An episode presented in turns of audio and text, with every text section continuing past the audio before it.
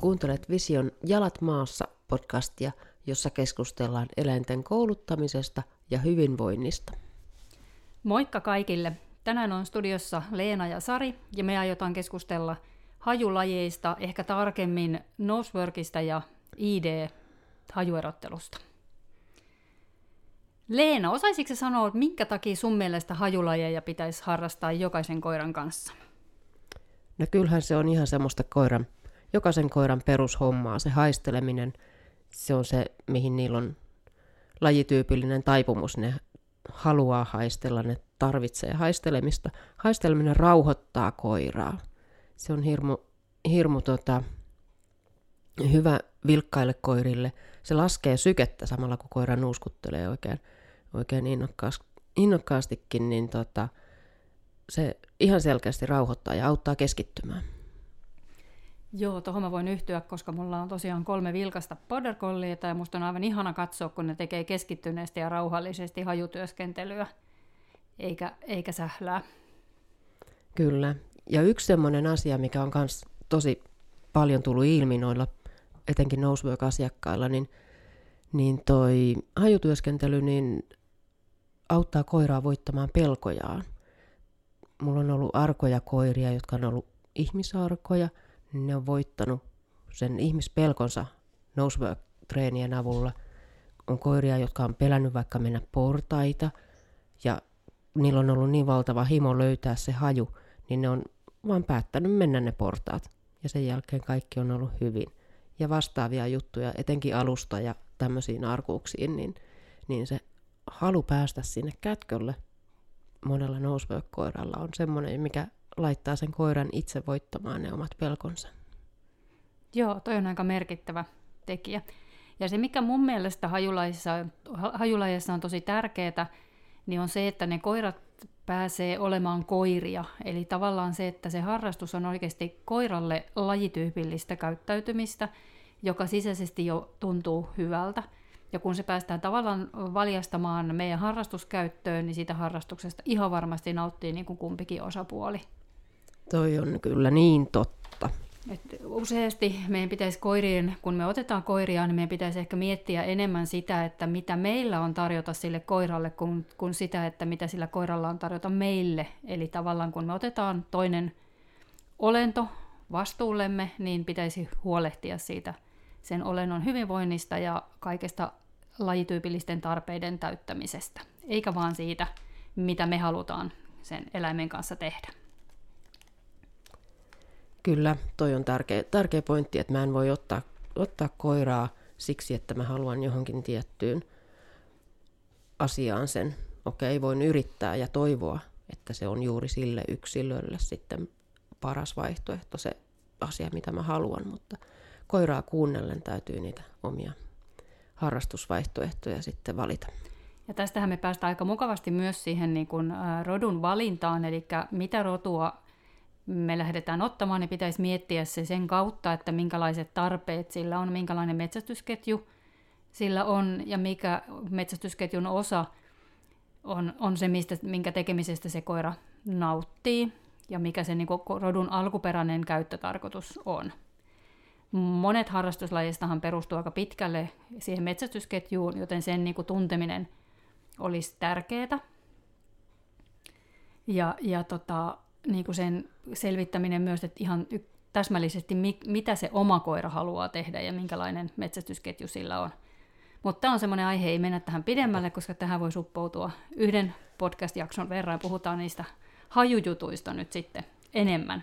Kyllä, mm. puhutaan noista metsästysketjuista myöhemmin. Siihen liittyy tosi paljon hyviä juttuja. Kyllä. Mutta haisteleminenkin on osa sitä. Kyllä. Mikäs on sun lempihajulaji? Kannattaako tätä edes kysyä?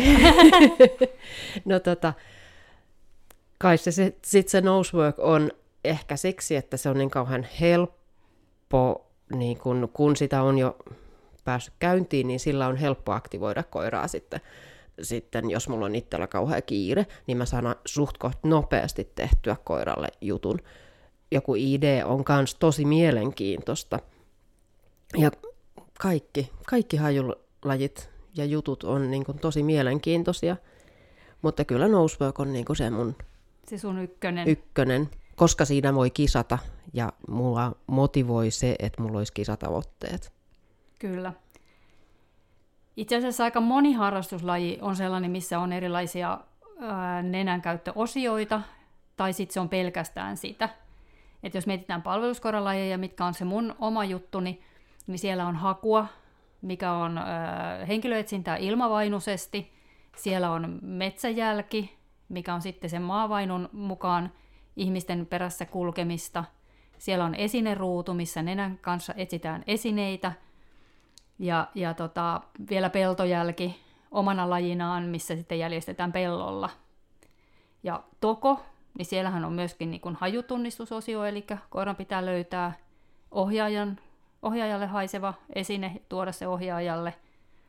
Ja tota, mitäs muuta?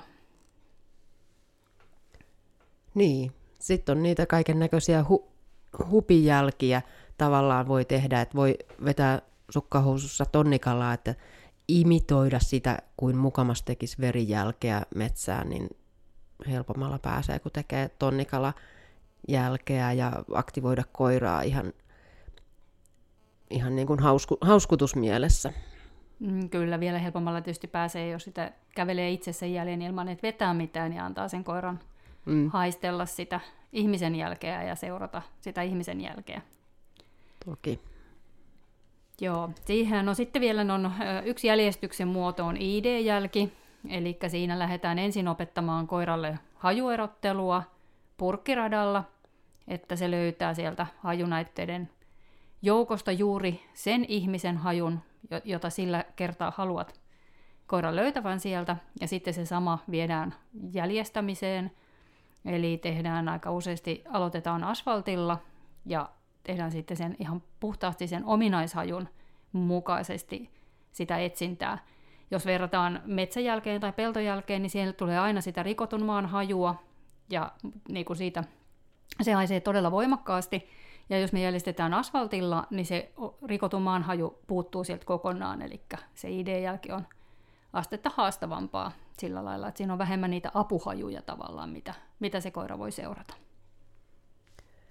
Noiden apuhajujen vastaavien huomioiminen onkin aika tärkeää kaikessa hajutyöskentelyssä, koska meillä ei ole itsellä minkäännäköistä aavistusta, että mitä se koira ihan oikeasti sit loppujen lopuksi siellä haistelee ja minkälaista jälkeä se seuraa, mitä se seuraa, kun se, kun se tekee sitä metsään tehtyä jälkeä tai minne milloinkin. Tai kun se etsii nousevia kätköjä, niin se, että etsiikö se kätkön tekijän hajua vai huopatassun hajua vai, vai etsiikö se oikeasti sitä eukalyptushajua.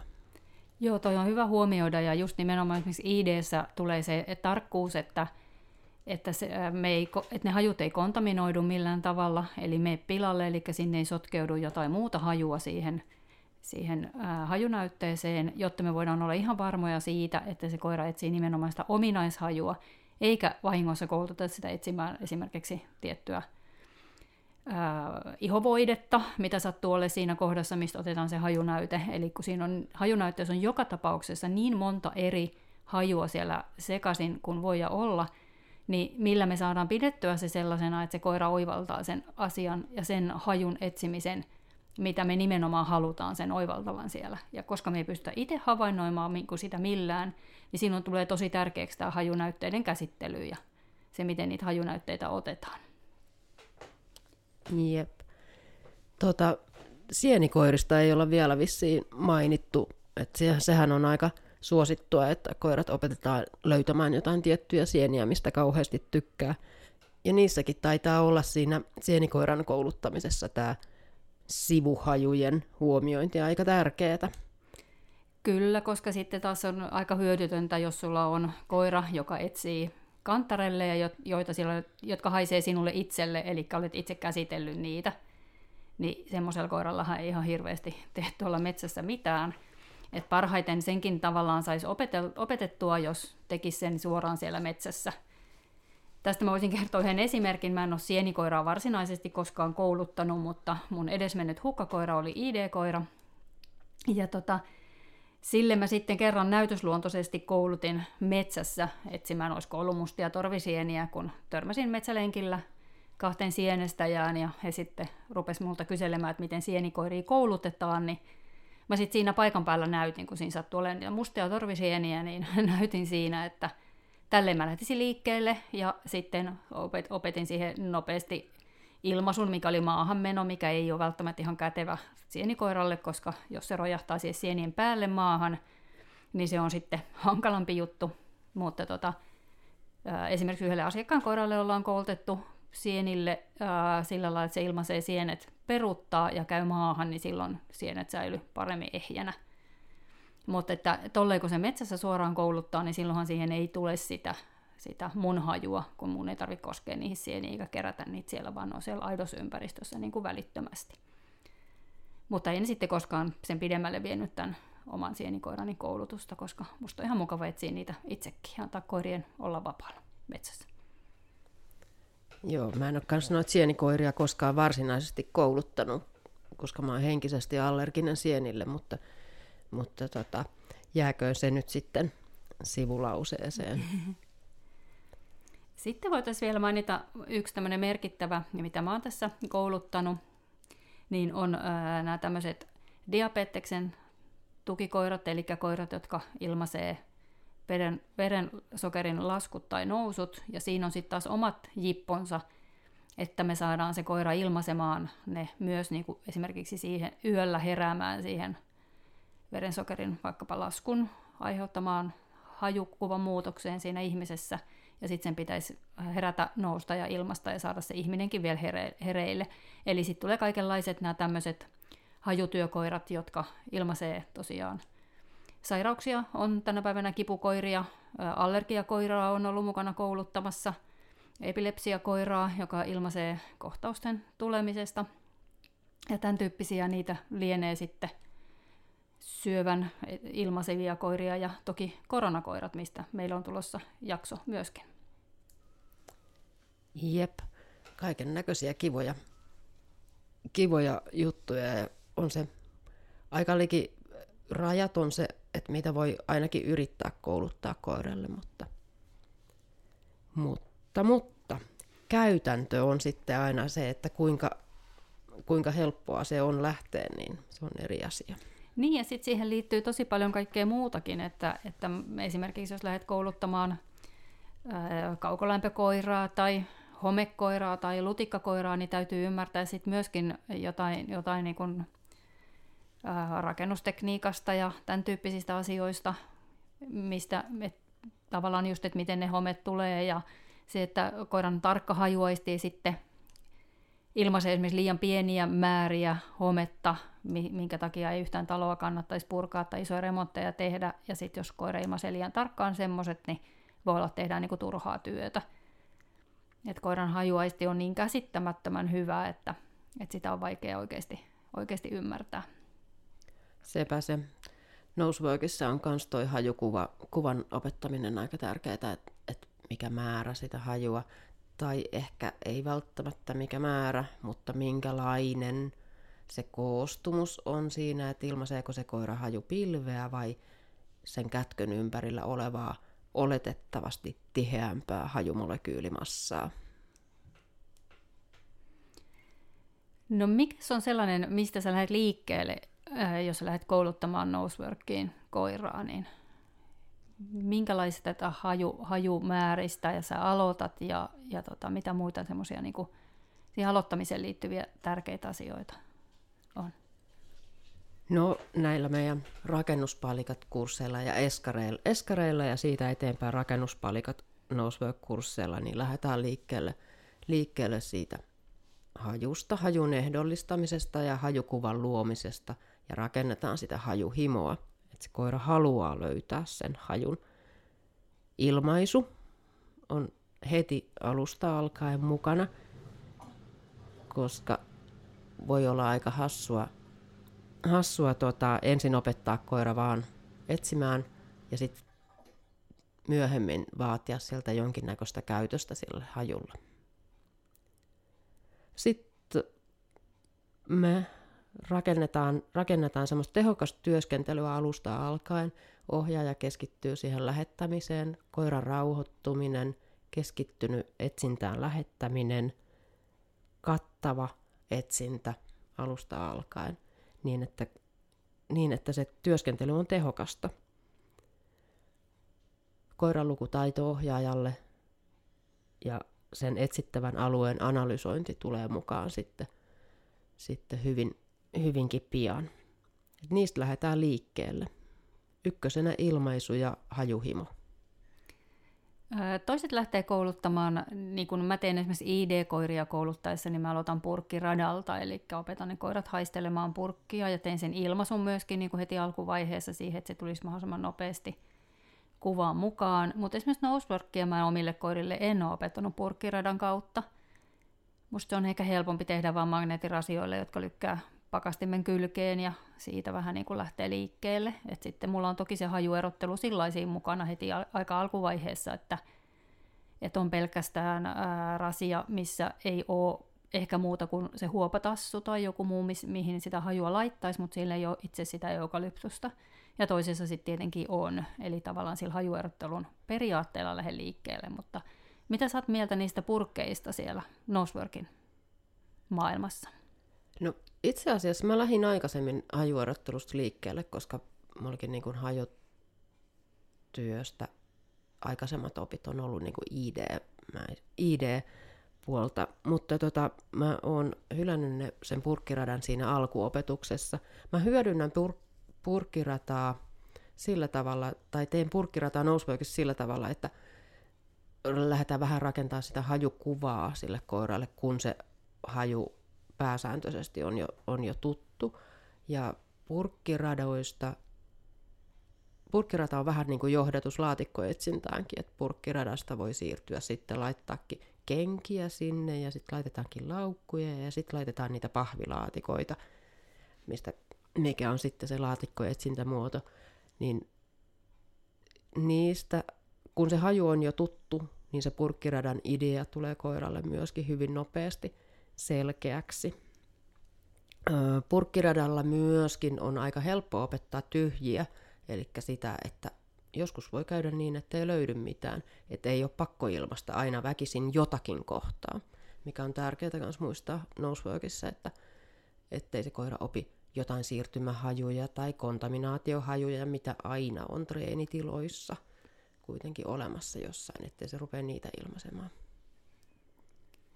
Joo, toihan oli hyvä idea, koska mun koirat on aika rajuja tuolla, tuolla pahvilaatikoilla, eli siellä saattaa vähän siirtyä paikasta toiseen, niin sillä voisi purkkirataa ottaa sitten siihen vaiheeseen pikkaseksi aikaa, että, että se voisi vähän se rauho, käytös ja se etsintä nopeus ehkä hieman pudota siinä kohdassa, mikä voisi tehdä ihan hyvää mun triolleni. Niinpä, ne on aika vauhdikkaita kavereita, kyllä.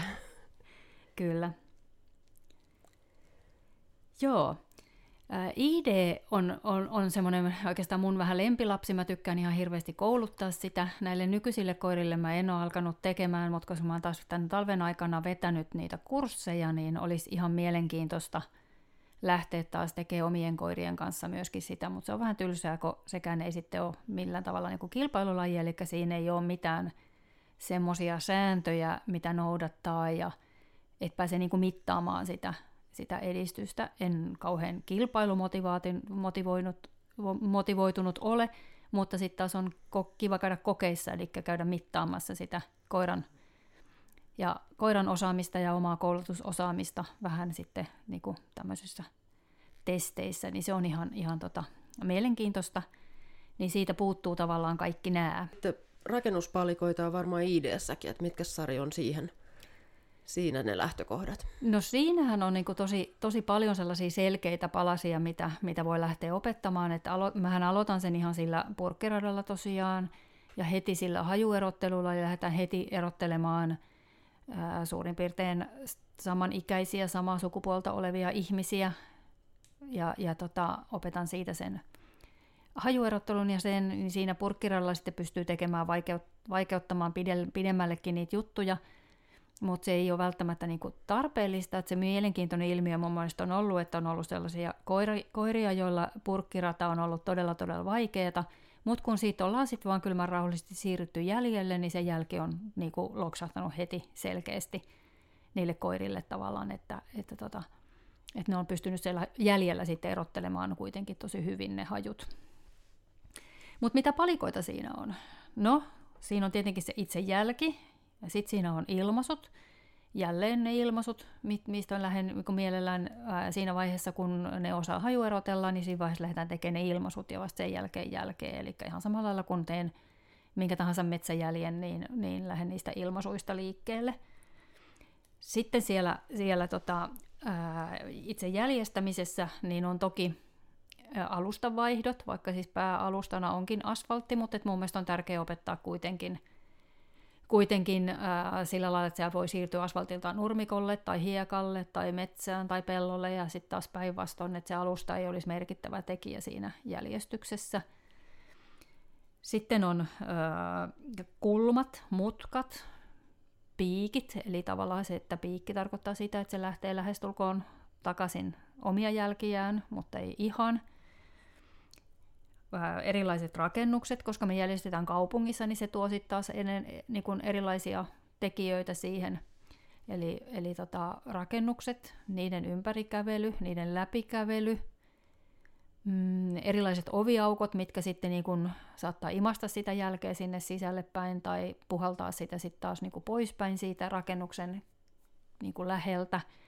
Niistä aina, aina on mielenkiintoista, niin kuin, että miten, miten ne käyttäytyy siellä.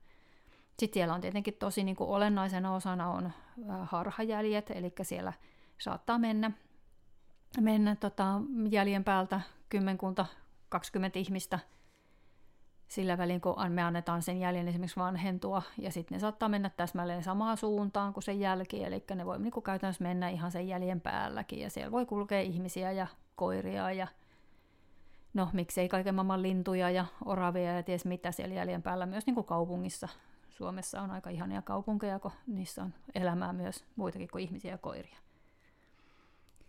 Sitten on erilaisia reunakivetyksiä ja, ja tota, ää, näitä tämmöisiä mm, sadevesikaivoja ja, ja portaita ja tietenkin vettä on siellä täällä, voi olla lätäköitä, voi olla asfaltilla hiekkaakin siinä päällä, eli tavallaan tulee jo useampaakin tämmöistä sotkua – sitten oma osansa on nämä ihan rakennusten sisälle ostoskeskuksiin menevät jäljet. Ja siellä kulkevat, siellä sitä ihmistä on niinku ihan, ihan pilvin pimein tietenkin aina häiriköimässä. Sitten kaikki tuuliolosuhteet, niin kuin muissakin kaikissa hajutyöskentelyssä, niin tuuliolosuhteet on, ja kosteusolosuhteet on niin kuin merkittävät. Plus sitten se, että millä esimerkiksi askellajilla se ihminen on mennyt. Ja tota, IDssä mielenkiintoista on sen, että jos opettaa alkuun ihmistä seuraamaan, niin on kohtuullisen helppoa opettaa se myös niin kuin sillä lailla, että kun sulla se käytännössä se haju vaihtuu joka kerran, niin se, että onko se sitten jonain päivänä koira, niin ei se ole mitenkään hirvittävän iso ongelma. Että saattaa ne ihan hyvin niin kuin tuosta noin vaan vaihtaa sitten koiran jäljestykseen, eli tähän eläinetsintäpuolelle. Ja eläinetsintähän onkin oikeastaan aika perinteisesti sitä, että ne opetetaan niin kuin ID-koiriksi suoraan toisin kuin ihmispuolella, mikä on musta aika sääli, koska ID hyvin tehtynä, niin ihan varmasti olisi huomattavan paljon tehokkaampaa etsintää kuin sen, että, että koirat etsii random-jälkiä, eli ilmaiset tuolta metsästä kuka tahansa ihminen, kuka siellä sattuu olemaan, ja ota mikä tahansa jälki, mikä siellä sattuu menemään, että mistä me tiedetään metsäalueelle hävinneestä ihmisestä, että onko siellä kenties kulkenut joku muukin ihan asi- omilla asioillaan sienestä tai tämän tyyppinen, niin että jäljestää varmasti sitä oikeaa jälkeä. Niin siinä saattaa sitten resursseja hävitä hukkaan aika huolella, kun, kun koira jäljestää väärän jälkeen. Eihän se koira tiedä, että se on väärä jälki, jos ei sille ole niin sitä IDtä sinne opetettu. Kyllä, kyllä. Siinä on valtavasti asioita kyllä tuossa IDssäkin, mitä pitää huomioida. Ja paljon asioita, jotka niin kuin on samoja, mitä Noseworkissa pitää huomioida, just nämä mm-hmm. eri sääolosuhteet ja erilaiset ö, raken, rakennelmien muodot ja kaikki semmoiset kulmat ja seinustat ja kaikki semmoiset. Ja just nimenomaan, miten se haju tai se ilma liikkuu siellä seinustalla, niin se sitten saattaa vaihdella niin kuin sääolosuhteista riippuen ja monesta monesta seikasta, että se pyörii ihan eri tavalla rakennusten välillä kuin, niin kuin avoimessa maastossa, kun heidän metsässä esimerkiksi ikinä ole niin, kuin niin tiivistä, no joku kallio seinämä, mutta että aina siellä ilma liikkuu, mutta sitten taas rakennusten läpi se ilma ei liikukaan, että se tekee sitten omat kommervenkkinsä siihen, siihen haisteluun. Kyllä vaan, kyllä vaan. Ja se, mikä on pakko sanoa tuosta ideasta vielä, että pari sellaista mielenkiintoista omaa kokemusta siitä, niin äh, on se, että kerran mä olin ihan vaan lenkillä omien koirien kanssa. Mä olin sitä aikaisemmin käynyt ratsastamassa. Ja tota, se hevonen, kenellä mä ratsastin, niin mun koirani ei voinut sietää sitä, koska se oli potkassut sitä, kun se oli nuori. Ja se inhossi sitä hevosta. Ja mä olisin katsoa, että mitä se tekee tuolla, että se haistelee niin määrätietoisesti ja etenee niin määrätietoisesti, niin ää, lähdin vaihtaa vähän reittiä. Mä totesin, että joo, itse asiassa se jäljesti minua, kun mä olin ollut siellä hevosen selässä. Ja koska tämä suhde tähän hevoseen oli tällainen, niin mun on kauhean vaikea kuvitella, että se olisi hirveän kiinnostunut, mihin se hevonen meni. Eli kyllä mä veikkaan, että se mun jälkeen siellä haisteli. Ja sama koira haisteli sitten ID-jäljellä kerran sillä lailla, että jäljentekijä oli niin kuin haettu autolla pois sieltä jäljen päästä.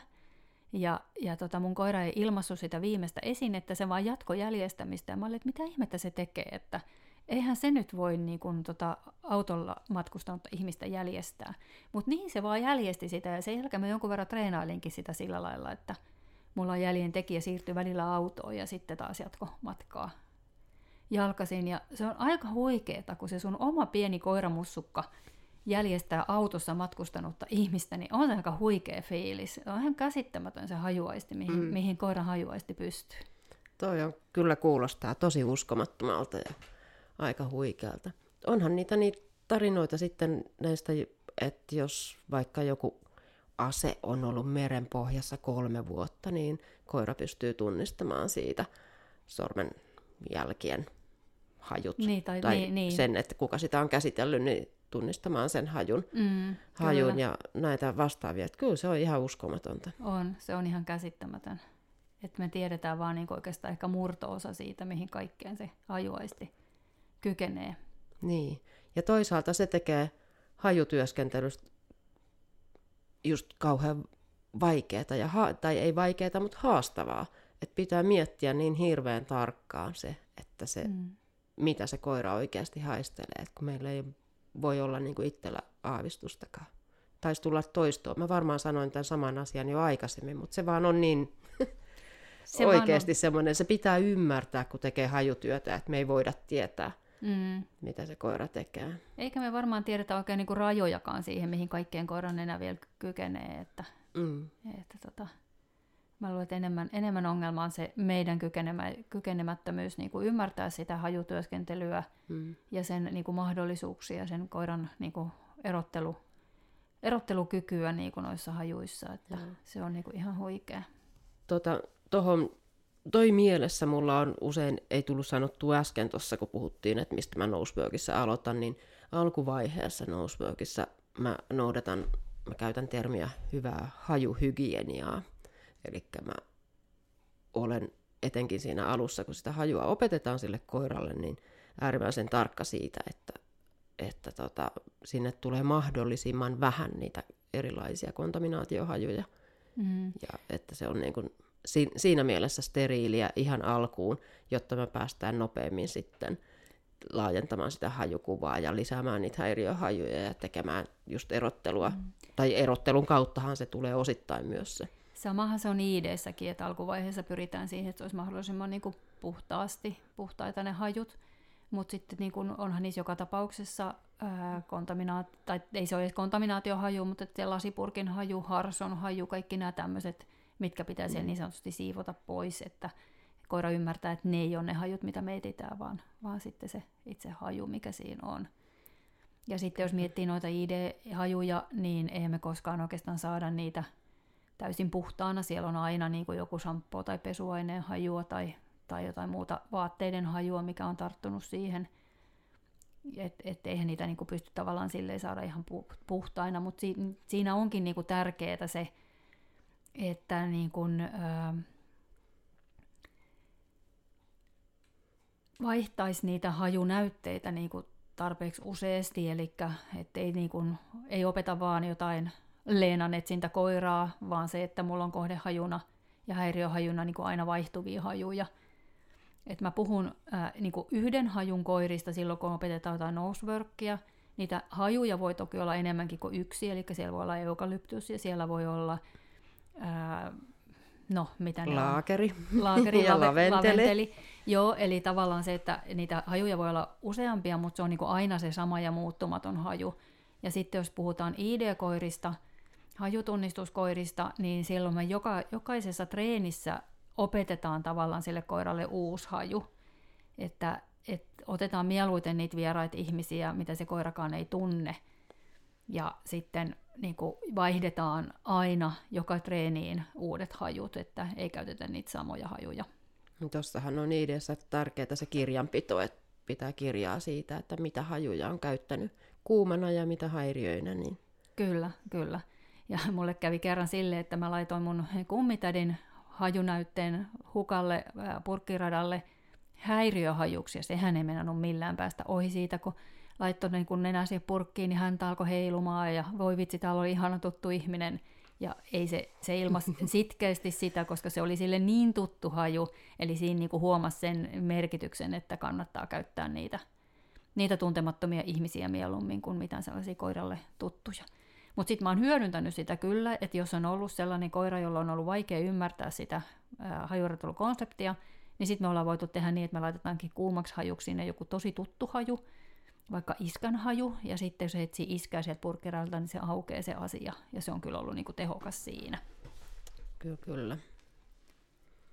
Hyvä. Myös IDssä se, mitä mä oon vetänyt niitä nenätyön perusteita, missä tehdään myös tota ID-hajutunnistusta, niin, niin tota, siinä tota, myöskin tyhjät, tyhjät purkkiradat aina välillä on ollut monelle koiralle avain siihen, että ahaa, että mun ei tarviikaan väkisin blokata täältä niin nokkia joku, jotain hajua ilmaistavaksi, vaan että et, tota, se on ollut aika uskomatonta, että kun koiralle lait, ko, koira laitetaan radalle, missä ei ole mitään löydettävää, niin sitten se hoksaa, että mistä on kysymys.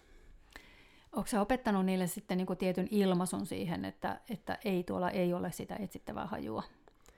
No en ole varsinaisesti opettanut sellaista tyhjän, tyhjän ilmaisua, että siinä ehkä, ehkä tulee vähän sitten semmoisen klassisen ehdollistuman kautta semmoinen, että koira on ehkä vähän hämmentynyt, että ei täällä ole mitään, niin sitten ohjaaja sanoo, että hyvä, hienosti tehty, hienosti etsit, ei siellä ollutkaan sitä mitään. Ja sitten mennään uudestaan, että et mitään erillistä, erillistä ilmaisua siihen en ole varsinaisesti opettanut, mutta aika moni koira noukkii jossain vaiheessa jonkinnäköisen käytösmallin siihen, että olisi sitten toi ID-purkkirata tai sitten nosework, että hei, täällä ei ole mitään. Ne katsoo vähän hämmentyneenä ohjaajaa. Joo.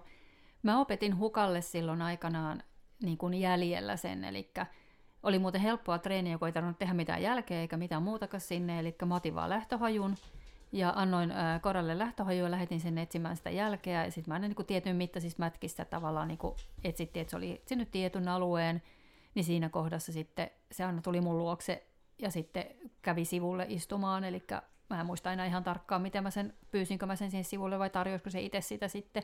Sen mä kuitenkin siitä niin poimin, eli jos ei se löytänyt tietyltä alueelta ää, sitä hajua, niin sitten se tuli sivulle istumaan ja sitten lähdettiin seuraavalle alueelle tutkimaan, tutkimaan sitä. Ja kyllä se koira tajusi sen yllättävän niin kuin nopeasti, että, että, tota, että se voi kertoa sen niin kuin tälleen mulle. Ja, ja tota, silloin oli kuitenkin valtava motivaatio siihen jäljestämiseen, niin en mä epäily hetkeäkään, että, että se niin kuin käyttäisi hyödyksi sitä, että tulen vain sivulle, mutta se riski tietenkin on sellaisen koiran kanssa, joka ei ole niin motivoitunut siihen jäljestämiseen. Joo, itse asiassa mun Senja tekee nousuökissä tota samaa, että jos ei mitään löydy, niin se tulee sivulle, sivulle perusasentoon tapittamaan, että mitä sä niin oikein haluat, että mä teen. Täällä ei ollutkaan hajua, että mä luulin, että me etsitään, mutta...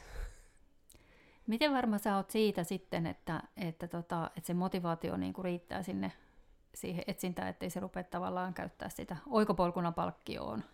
No tota, mä en siitä palkkaa sitä.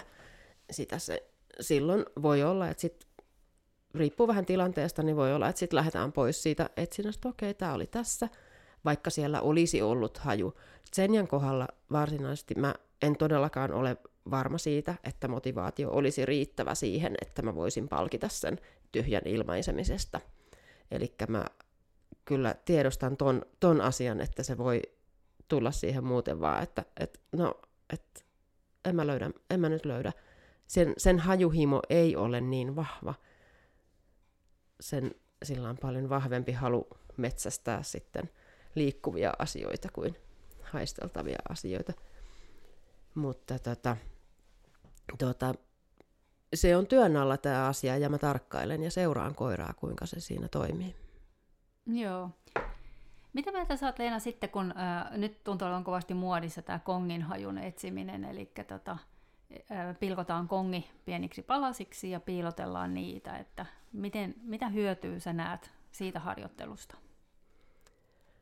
No tota, jos ajatellaan noseworkia tai periaatteessa minkä tahansa kohdehajun etsimistä, niin pari hyötyä, hyötyä siinä on. Et ensimmäinen on, on niin kuin se, että jos opetuksen koko tämmöisen hajutyöskentely opetuksen alkuvaiheessa tulee turhaumaa tai jotain epävarmuutta koiralle tai ohjaajalle tai mihin tahansa, niin silloin se ei liity siihen lopulliseen kohdehajuun, ne epävarmat tunteet tai turhaumat. Mm. Niin siinä mielessä voi olla hyväkin harjoitella al- aluksi jollain muulla hajulla. Eli lähinnä saadaan se oikea tunnetila ja se niin kuin itsevarmuus ja kaikki se siihen sitten sen niin kuin lopullisen hajun etsintään. Just näin. Sitä, sitä ajattelin juuri. Sehän on niin kuin käsittääkseni tullut tuolta näitä huumekoirien ynnä muiden tällaisten koulut, ketkä viranomais, viranomaiskoirien niin kuin, taholta se kongin hajuetsiminen. Ja siinä mä kyllä niin kuin ymmärrän sen, että on huomataan paljon helpompi kouluttaa sitä koiraa, kun sulla on tämmöinen laillinen haju, mitä, mitä pistetään etsimään, että pystyy tavallaan samankaltaista treeniä tekemään, tekemään ää, ilman, että tarvitsee käyttää niitä varsinaisia hajulähteet, mitä sitten loppupelissä et, o, niinku etsitään, koska niinku sitten taas uuden hajun et, niinku opettaminen koirallehan on kohtuu helppoa, että kun se sen etsintätyöskentelyn taitaa. Kyllä, se sitten, uusi haju, se on niin kuin kyllä. tosi nopeasti, nopeasti sitten ymmärretty, että aha, tämä kuuluu myös valikoimiin. Kyllä. Sitten toki saattaa huumekoira löytää kaikki kongitkin niin, matkatavaroista, voi, mutta... Voi olla, joo. joo. Mutta sitten toinen asia, missä siitä kongista voi olla hyötyä, jos me verrataan esimerkiksi nosework-hajuihin, niin kun se on materiaalina semmoinen kiinteä, erilainen, se kuin noin hydrolaatit, jotka leviää laajalle. Eli nestemäinen, kevyt, molekyylipainoltaan kevyt hydrolaatti muodostaa paljon laajemman hajupilven ympärilleen kuin samassa ajassa piilossa kököttävä kiinteä kuminen konginpalanen, niin koira joutuu tekemään paljon tarkempaa työtä löytääkseen sen kongin. Se ei saa niin helposti semmoisesta hajupilven reunasta kiinni, josta se lähtisi tarkentamaan sitten sinne haju, kätkön, kätkön kohdalle sinne hajus, hajupilven sydämeen, vaan tota, sen työskentely on sitten niin kuin ehkä kattavampaa, tarkempaa sen kongen kanssa. Siinä mielessä siitä voi olla hyötyäkin. Vai onko se sitten taas haitta? Mä en oikein osaa, mitä sä luulisit, kun, kun tota, no, verrataan semmoisia hajupilvejä. No kyllä mä luulen, että, että tavallaan sitten niin kun, jos miettii tuuliolosuhteita ja sitä ilman liikkumista ja kaikkea, että sä voit laittaa sen kongin paikalle vaikka viikkoa aikaisemmin ja se edelleen haisee siellä, jolloin sitten tavallaan niin kun, siitä on varmaan esimerkiksi ulkona niin semmoinen tietynlainen niin kun laaja hajupilvi on jo poistunut siitä läheltä ja sitten siihen jää, tietysti vähän riippuu tuuliolosuhteista, että minkälainen hajupilvi siihen jää, mutta voi, kyllä se varmasti eroaa niin Nosework-hajusta, mitä sä et voi pitää viikkoa siellä. Plus, että sitten siinä ei ole niin, niin voimakkaana niitä sun hajuja, että sä oot käynyt viemässä sen, koska onhan yksi, yksi haaste nosessa sekin, että ihminen räpeltää sormilla sitä piiloa, niin koirat oppii vähän niin kuin ilmaisemaan sen, mitä kohta on räpelletty, eikä pelkästään sitä, sitä niin kuin hajua. Että tuommoiset saa niinku, niinku lievemmäksi siinä. Joo, joo kyllä, vaan sitä varsinaista kohdehajua. Et se on hyvin, hyvin näkyy sen nosework-treeneissä ja kokeissakin se, se että, että kätkön tekijä on käpälöinyt siellä etsintäalueella va, vähän voiva, voimakkaammin muitakin kohteita ja paikkoja, niin kyllä siellä hyvin tarkkaan tutkitaan niitä kohtia, kohtia myöskin se etsinnän aikana. Niinpä, kun siellä tavallaan on se hajulähde niin kuin pitkän aikaa, se ei kato mihinkään, se ei lakkaa haisemasta missään vaiheessa. Se ei myöskään niin kuin, niin kuin hydrolaatit kuitenkin heikkenee aikaa myöten, että jos ne on riittävän kauan ollut siellä piilossa, niin sitä hajua ei käytännössä siellä juurikaan enää ole, tai se ehkä poistuu kokonaan, ja siinä on kai mm. se yksi syy, miksi me käytetään nimenomaan niitä hydrolaatteja. Niin sitten tuommoinen konginpalanen, niin sehän ei kato se, että mihinkä, että se on siellä vaikka, vaikka vuoden ja se jatkaa sitä haisemistaan, että se ei niinku muutu, mm. muutu siitä mihinkään, että se käyttäytyy vähän eri tavalla. Kyllä.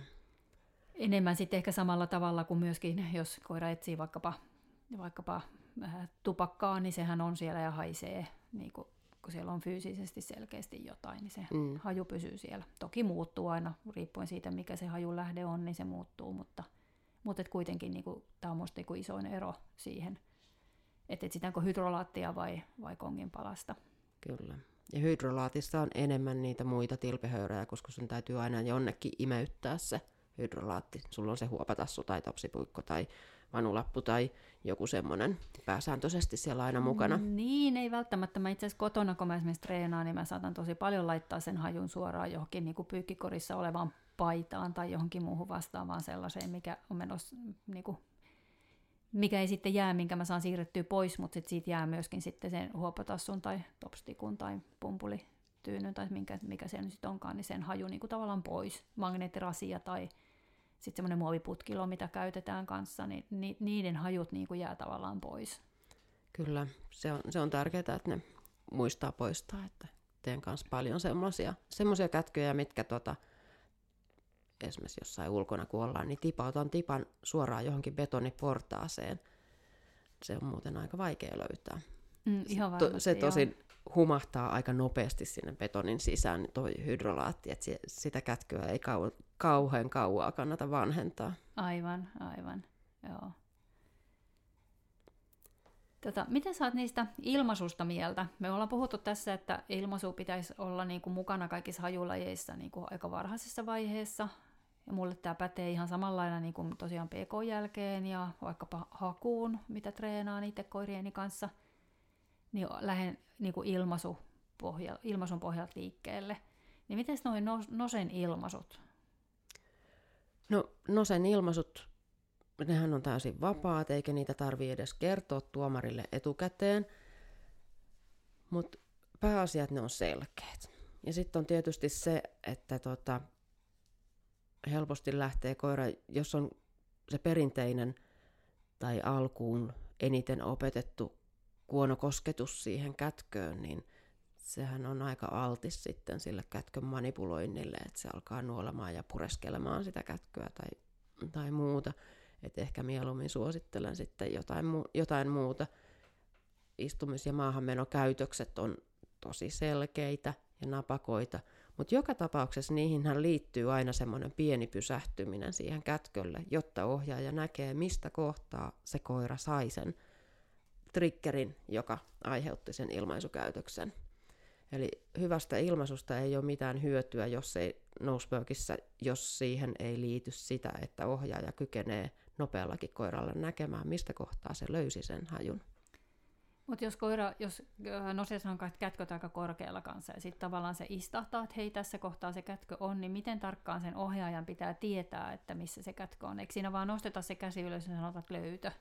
Joo, kun koira tekee ilmaisukäytöksen, niin ohjaaja nostaa käden ylös ja sanoo löytö, sen jälkeen tuomari vahvistaa, että oikein tai väärin. Ja tota, jos tuomari on vähän epävarma, että mistäköhän, mistäköhän se koira sen hajun sai, tai jos tuomari tulkitsee, että ohjaaja ei ehkä ihan ymmärtänyt, niin voi pyytää tarkennusta. Ja se, että kuinka tarkasti se tarkennetaan, niin siihen ei ole mitään sääntöä olemassa, koska se riippuu aina olosuhteista. Et ohjaaja voi näyttää kädellään laajankin kaaren, ja sitten se on sen arvostelevan, sitä osiota etsintää arvostelevan tuomarin asia niin kuin päättää, että kuinka laajan kaaren hän hyväksyy. Ei, ei ole mitään senttimetrimäärää. Ö, jos mä nyt antaisin vaikka semmoisen jonkun konkreettisen esimerkin, että leikitään, että kätkö on 180 sentin korkeudessa jossain seinässä. Silloin ollaan kyllä jo kolmosluokassa. Ja tota, siellä on vaikka kello siellä seinällä, ja se on siinä kellossa korkealla. Ja sitten tuommoinen 40 senttiä korkea koira, ei kauhean korkealle sitä seinää pitkin, seinää vasten ylety nousemaan. Se nousee ja nuuskuttelee vähän niin kuin sinne kelloon päin. Ja istahtaa sitten vaikka ilmasuun. Niin siinä vaiheessa, kun ohjaaja seisoo siinä koiran vieressä, vaikkapa sen puoli metriä siitä seinästä irti, ja osoittelee sinne kelloon päin ja heiluttelee kättään näin. Voi kun podcastin kuulijat nyt näkisivät, miten minä mm-hmm. kättäni heilutan, niin se, se sitten piisaa. Taas riippuu niin kuin siitä, että minkälainen ilmavirta siellä on, että kuinka pitkälle se voi, voi niin kuin levitä ja minkälainen tila se on, minkä, onko siellä montakin metriä ylöspäin sitä seinää, onko siellä katto heti sen kellon päällä. Ei, pysty sanomaan, että, että tota, kuinka monta senttiä tai metriä sen kaaren halkasijan pitää olla. Tuo, me lähdetään siitä olettamuksesta, että tuomarit on asiantuntijoita hajun käyttäytymisessä ja koiran lukemisessa ja luotetaan siihen, että heidän ratkaisu pätee sitten. Okei. Okay. Eli jää vähän ehkä sille... Eli niin tosi epämääräistä. Aika epämääräiseksi kyllä. Joo. Joo. Mutta oleellista on, että se koira niin kun pyrkii kurottelemaan sinne, että kokeessa tuomari, sekä tuomari että ohjaaja selkeästi niin kun näkee, että suunnilleen tuolta se koira sai sen triggerin ilmaisukäytökselle. Joo.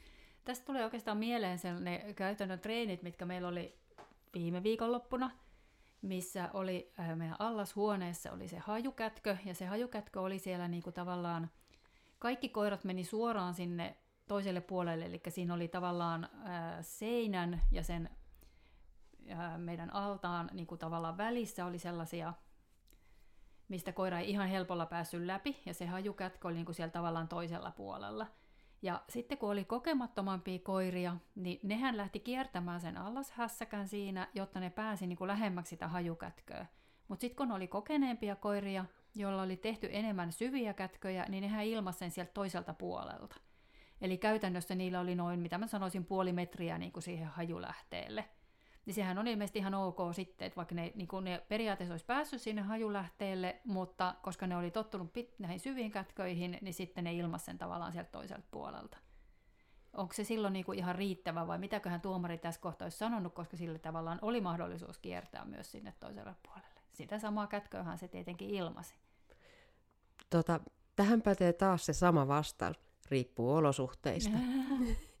Eli tota, Mä ymmärrän, että harrastajia ja hämmentää varmaan se, että ei pystytä antaa tau- kauhean tarkkoja mm. vastauksia tällaisiin, mutta kun, kun ei vaan voida, koska ei ole kahta identtistä tilaa, jossa hajut käyttäytyisi ja leviäisi samalla identtisellä tavalla. No sehän tekee näistä lajeista niin mielenkiintoisen, koska se hajun käyttäytyminen ja ne olosuhteet vaihtelee, että ne on kaikki niin, niin kuin niin kuin eri, erikoisia tilanteita kaikki sikäli, että, että ne mm. muuttuu niin paljon. Kyllä.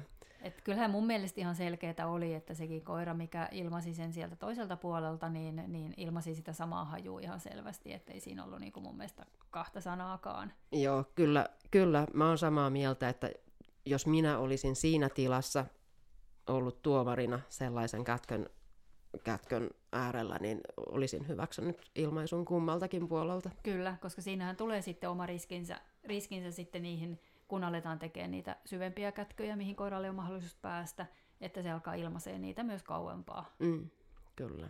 Mutta se on kai se, että niinku tarkoituskin, että se vähän vaikeutuu ja tulee monimutkaisempia juttuja, kun siirrytään luokasta toiseen, eikä pelkästään se, että se haju vaihtuu siellä. Niin, se, että kakkosluokkaan siirrytään ja tulee kaksi hajua tai kahden hajun yhdistelmiä niihin kätköihin, niin plus, että niitä tulee, niitä voi olla kaksi kätköä sillä samalla etsintäalueella ja kätköt voi olla korkeampia, niin ne voi myöskin olla syvempiä. Että tosiaan se usein hämmentää vähän koiraa alkuun, että jos se on opetettu niin, että se pääsee ihan, pitää mennä aina ihan siihen kätkölle, mm. niin sitten yhtäkkiä se ei pääsekään sinne. Mm. Siinä on aikamoinen tekeminen, ettei koira sitten turhaumaansa ala purkamaan Raapimalla. raapimalla ja puremalla sitten niin etsintäaluetta. Mm, mm, kyllä.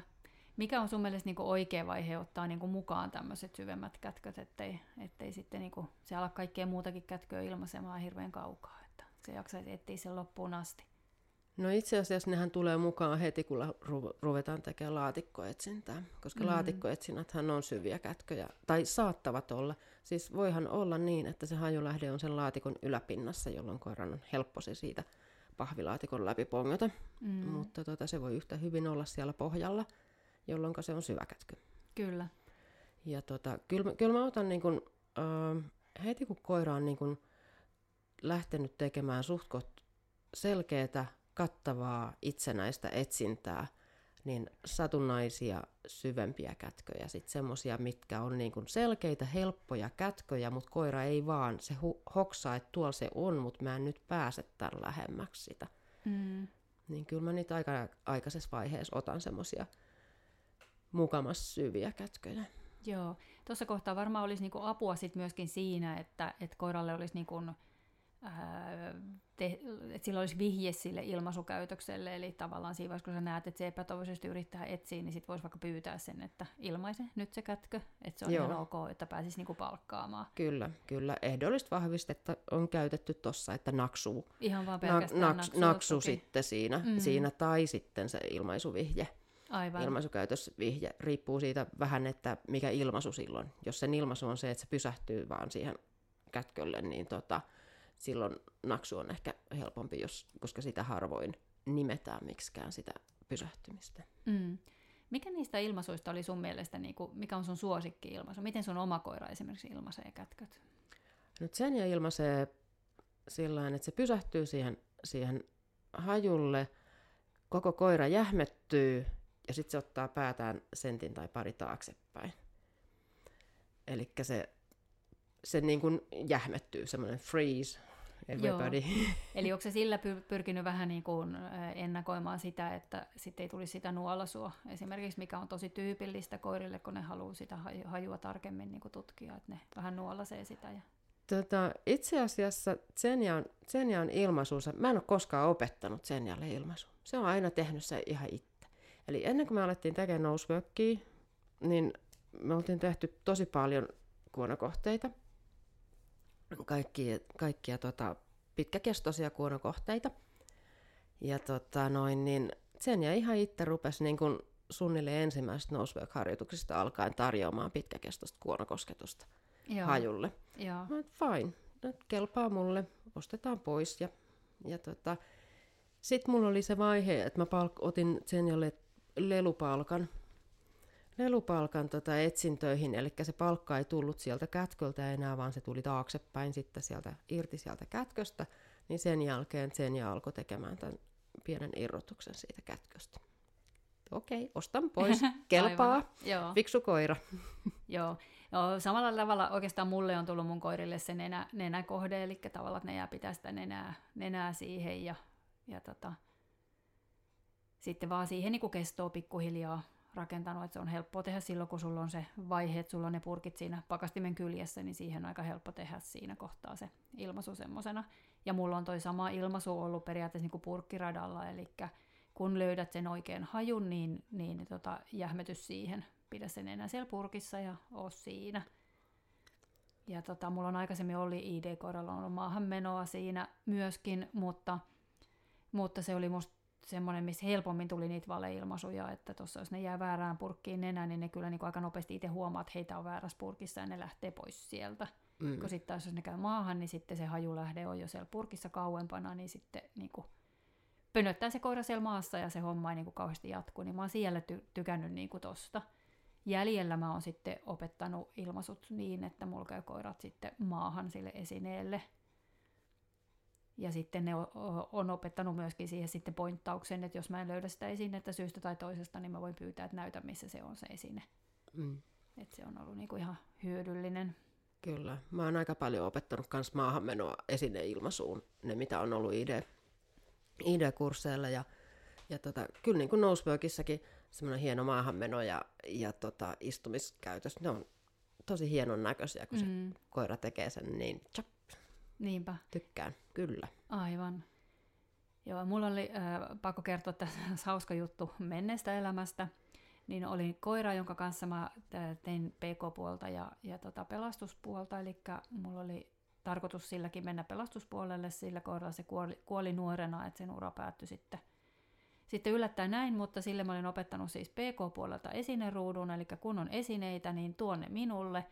Ja sitten taas metsäjäljellä kepit, niin opetin sen ilmaisemaan ne kepit. Ja, ja tota, sitten, sitten kun mä vaihoin, vaihoin pelastusjälkeen, niin rupesin tekemään pelastusjälkeen, eli er, erona PK-jälkeen on se, että siellä on esineet niiden keppien sijaan, niin, niin jäljeltä se sitten toi mulle ne esineet, mutta jos siellä oli keppi, niin se meni maahan. Että... no ei silloin väliä mulle, se oli ihan sama kumpi kelpas. Aivan. Kelpas, että sillä ei ollut niinku mitään, mitään merkitystä että ne esineet sieltä löytyi.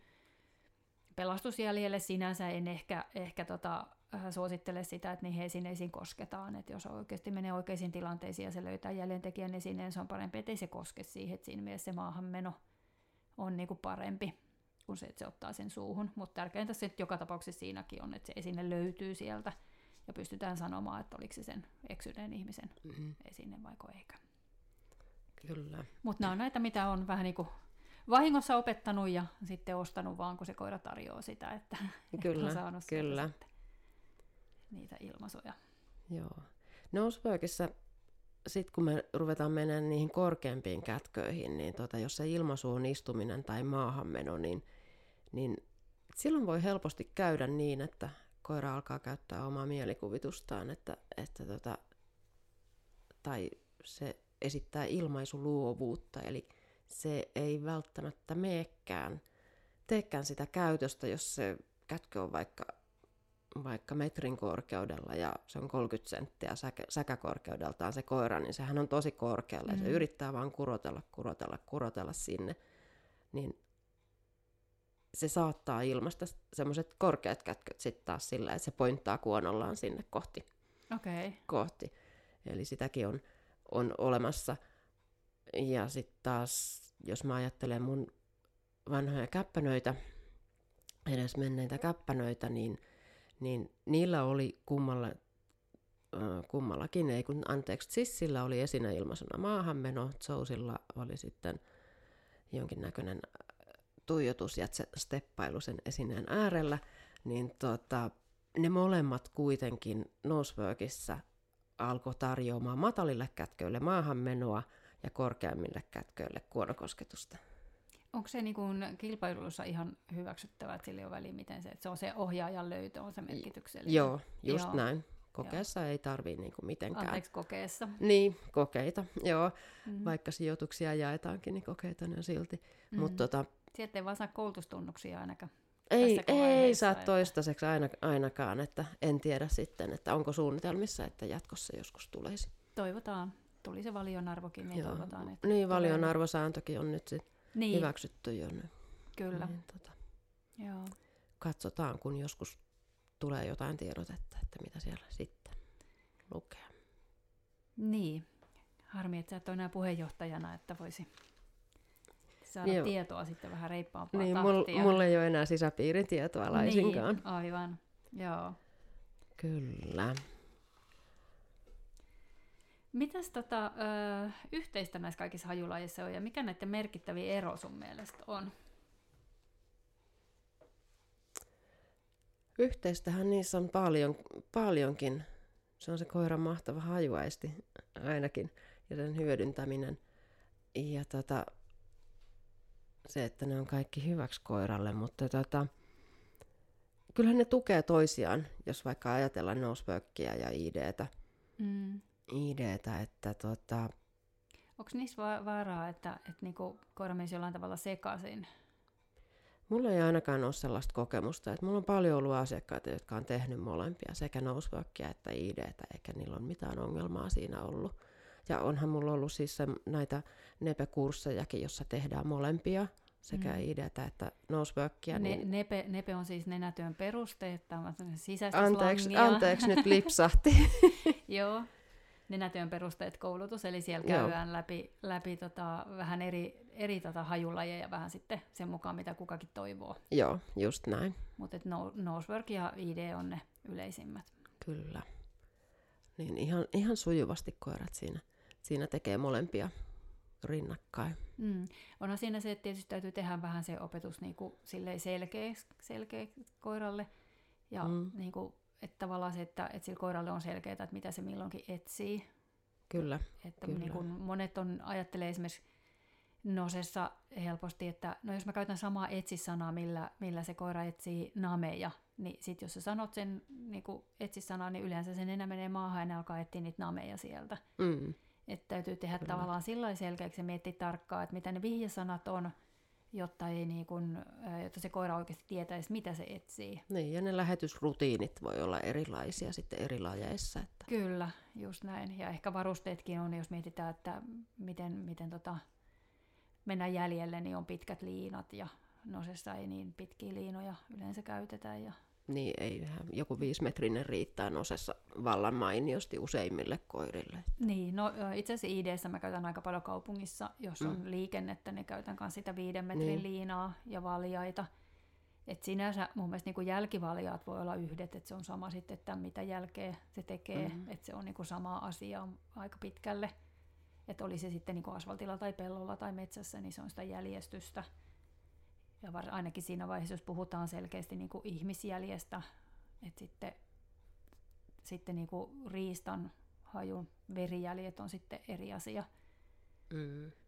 Ja no se ainakin täytyy sanoa, että, että kun mä siellä mun ID-koiralla sitten ää, etsittiin ihan aidosti yhtä kadonnutta koiraa pitkään, ja alkuvaiheen niissä etsinnöissä, niin se selkeästi selkeästi oltiin lähellä sitä koiraa, sitä ei valitettavasti koskaan saatu kiinni, mutta siinä niin kuin näki, kun mä sitä ideetä sitten lähdin soveltamaan sinne koirapuolelle myöskin ja treenasin sitä sitten kanssa etukäteen, niin siinähän koira sitten niin kuin tavallaan käyttäytyi ihan eri tavalla siinä vaiheessa, kun se oli lähellä sitä kohdetta. Et jos sillä oli tuttu koira siellä, mitkä oli ne alkupään treenien koirat, niin sinnehän se meni ihan iloisesti sen koiran luokse, mutta jos siellä olikin vieras koira, niin sittenhän se ei tehnytkään niin, vaan se jäi sitten vähän matkan päähän kertoi mulle, että tuolla se on muutaman metrin päässä se koira, että vaikka me ei oltaisi nähty sitä, niin se reagoi eri tavalla siihen. Silloin mä en opettanut siihen mitään eri ilmaisua, mutta että jos mä nyt tekisin samaa, niin mä opettaisin siihenkin jälleen tämän selkeän niin kuin oman ilmaisunsa. Mm. Että, että se kertoisi mulle, että se koira on muuten tuolla, eikä se, se jäi hämmentyneenä siinä haistelemaan maata ja pyörimään siihen mun ympärille.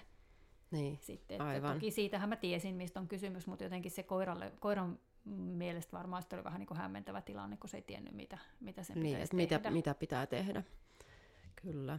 Et kun pitää aina ajatella kuitenkin sen koiran näkökulmasta, että sille on niin kuin helppoa ja selkeää ja, ja niin kuin mahdollisimman yksinkertaista se, mitä pitää tehdä. Eli jälleen se kriteerin hallinta ja nämä perus, perusoppimisteoreettiset jutut tulee näissäkin tietenkin.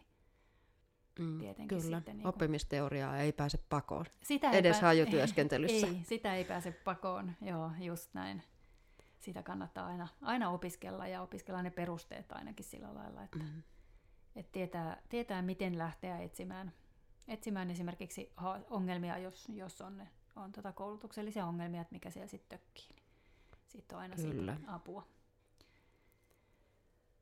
Joo, mutta yhteenvetona varmaan voitaisiin sanoa, että, että on tosi monenlaisia hajulajeja, jokaiselle jotakin. Meiltä jäi varmasti lukuisia mainitsemattakin tuossa alkuvaiheessa, kun käytiin niitä läpi. Joo, niitä varmasti, tosi varmasti paljon. jäi. Ja sitten vaan koiran ja, oma, koiri, koiran ja oman mieltymyksen mukaan niin etsii niistä joku, joku sopiva, koska se on koirasta pääsääntöisesti. Mä, mä en mieleen yhtään koiraa, joka ei olisi innostunut, innostunut jostain hajulajista. Joo, tämä on kyllä semmoinen, mistä, mistä tota kaikki, kyllä. kaikki koirat innostuu ja tosiaan kyllä.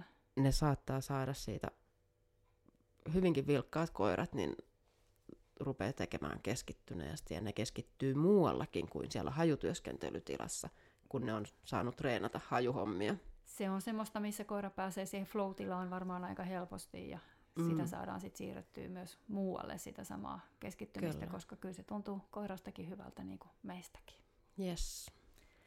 Kyllä, et ei muuta kuin nuuskuttelemaan. Juuri näin. Mm. Moi moi! Moikka! Thank you.